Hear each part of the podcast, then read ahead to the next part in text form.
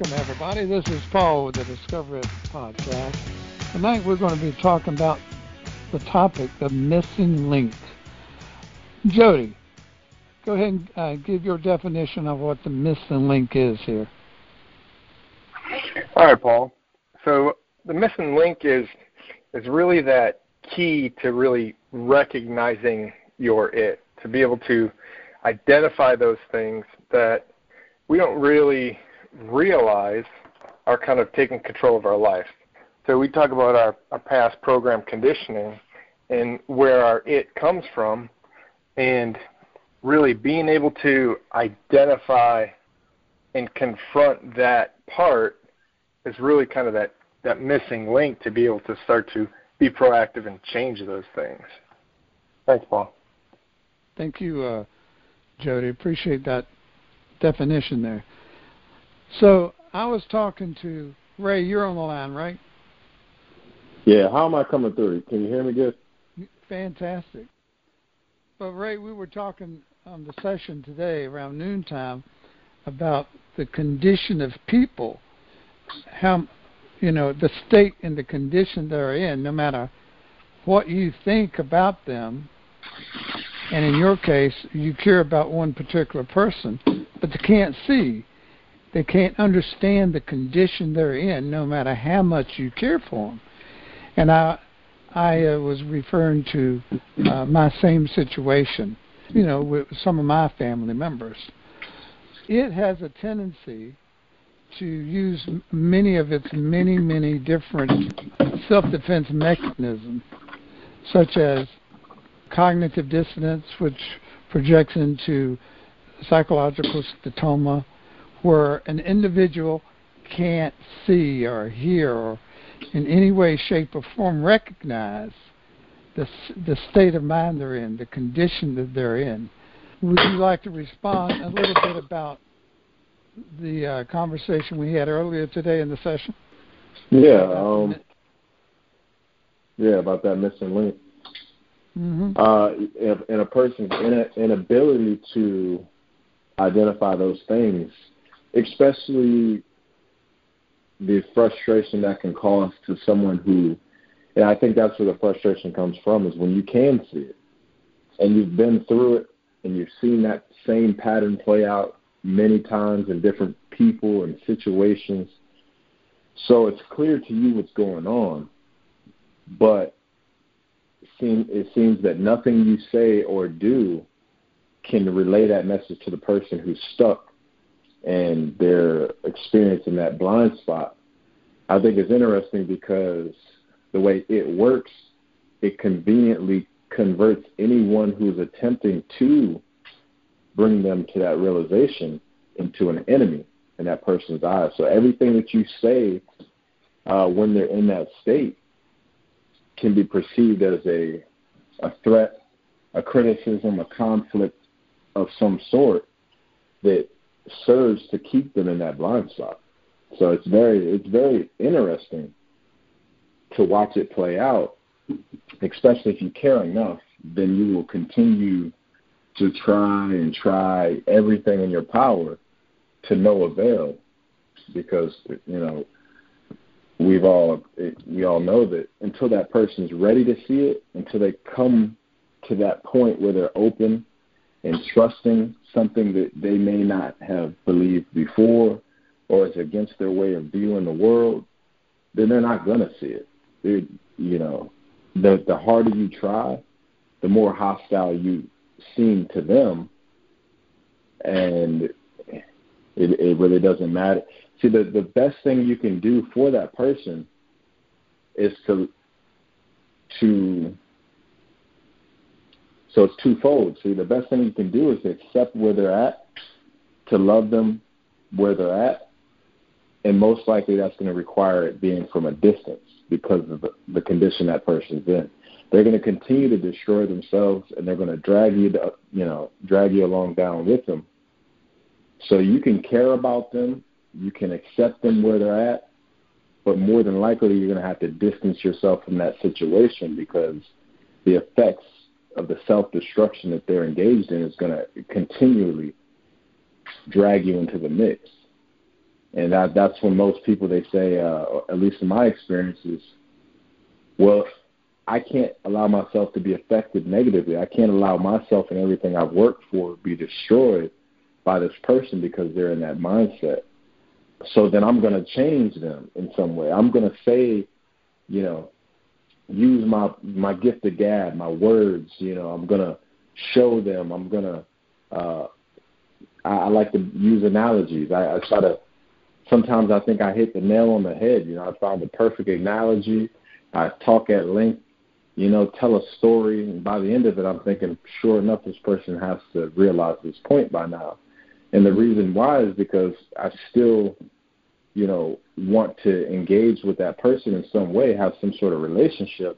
And so I know that I need to to change the way they're looking at things so that they can, you know, carry on in a more healthy way. Not not realizing that that person is not going to until they're ready to, until they get to that point on their own. So thanks, Paul. It's, it's a struggle, but you know, it's, it's, it's worth only, understanding.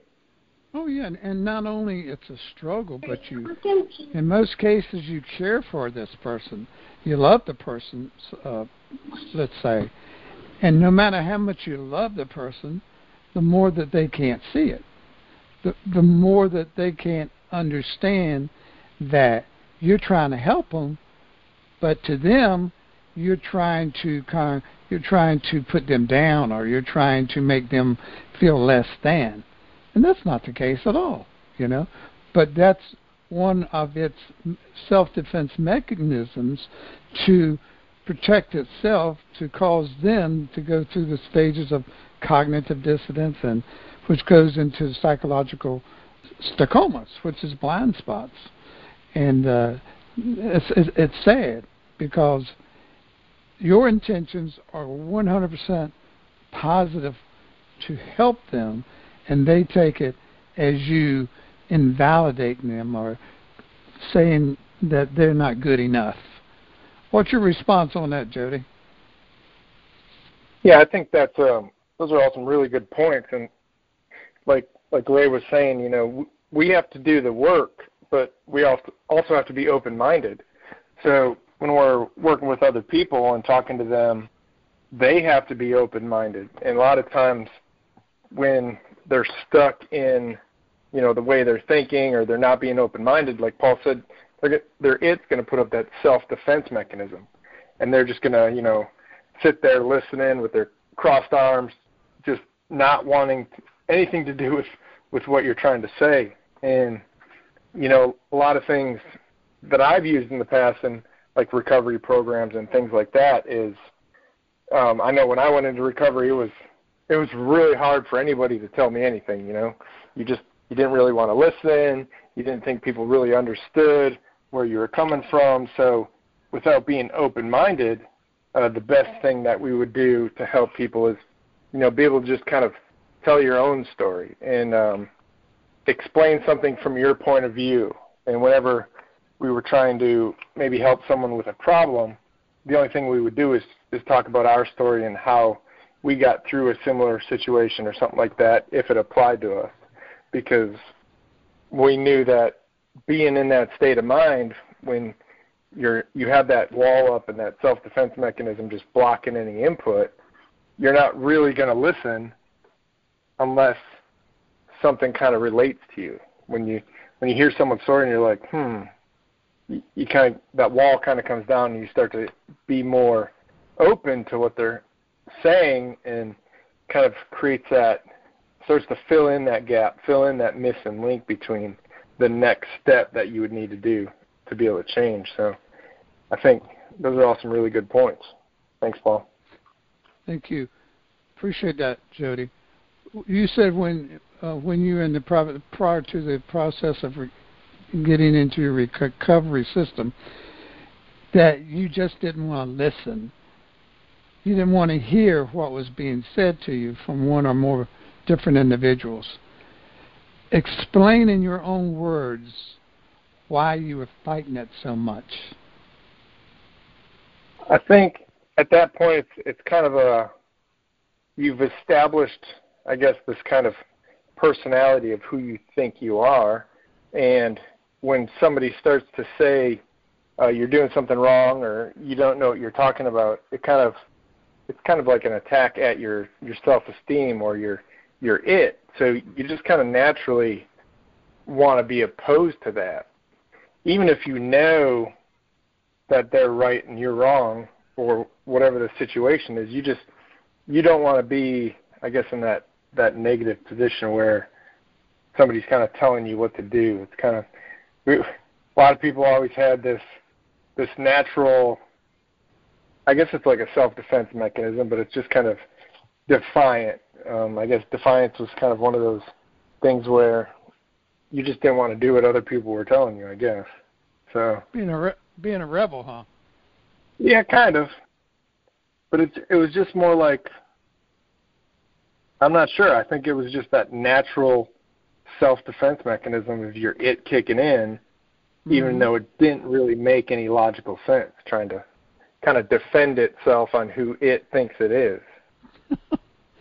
how do you how do you what the word accountability when someone's in that state don't do you see where they don't want to take accountability for the state that they're in, the condition they're in?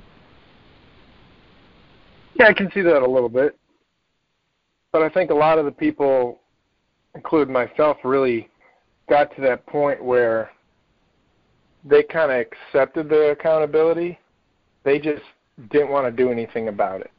I guess they've just established that who they thought they were, or just like I said, you know, they just didn't want to change because they couldn't see it.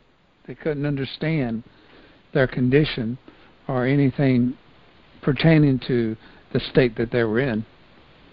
What's your feedback on that, Ray?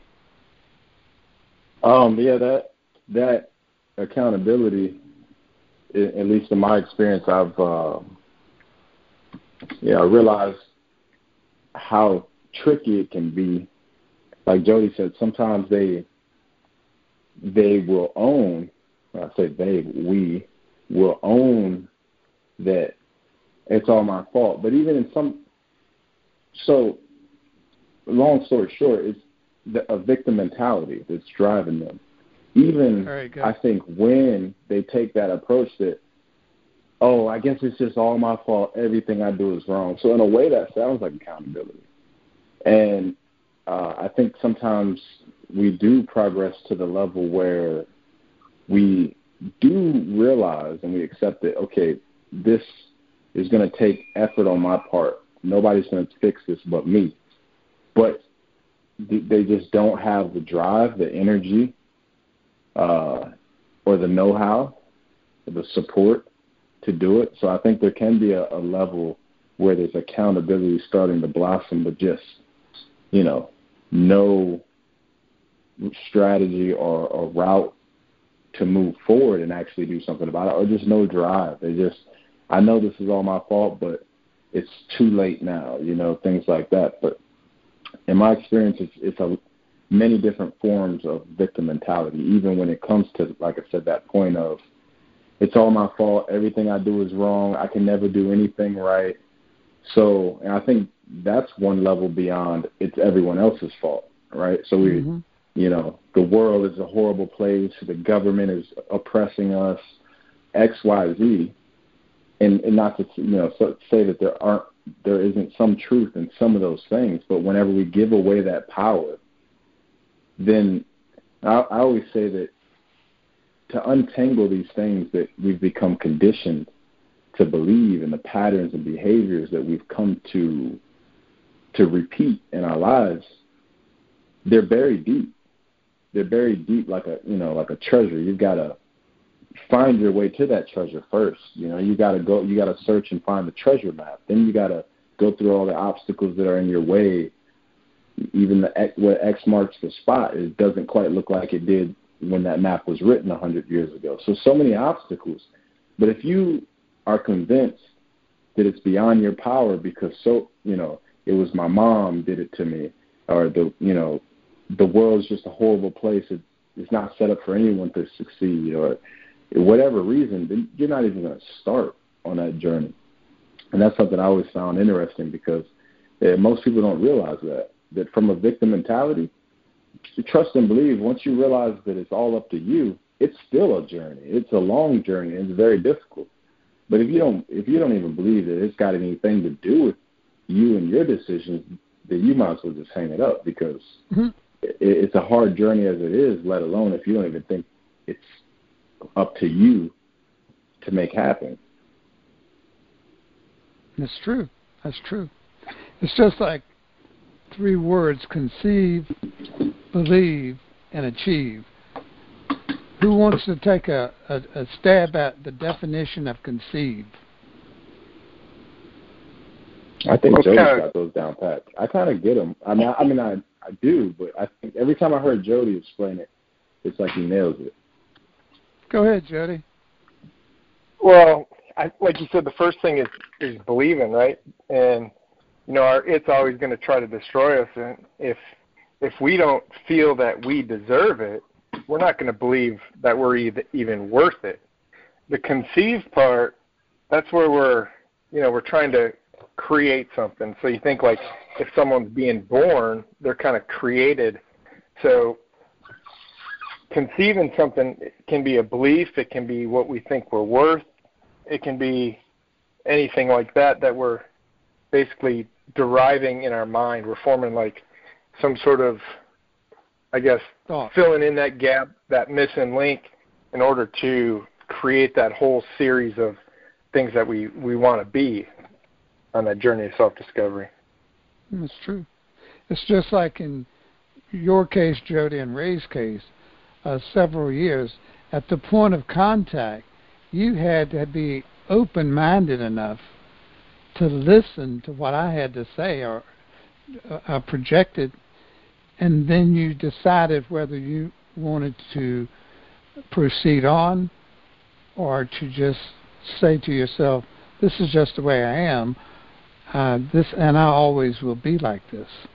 But you had to be in that certain mindset to be willing to open your mind to accept the possibility and trust that person enough to want to get on this journey of self discovery and transform your life rather than stay in that same condition that you'd always have been.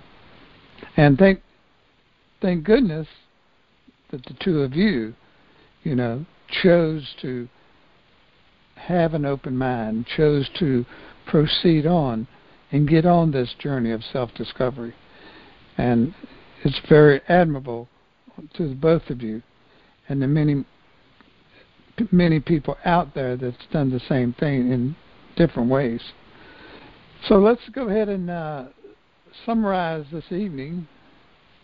Anybody else want to make any comments on uh, the program this evening? All right, I think that uh, we definitely uh, expressed a, a, lot of good points here, and uh, we're able to look at the uh, three-step method of uh, identify, confront, and becoming proactive. Looking forward for y'all being on call next week at 7:30. Invite your friends, relatives, and enemies, and we will see you next week. Thank you now.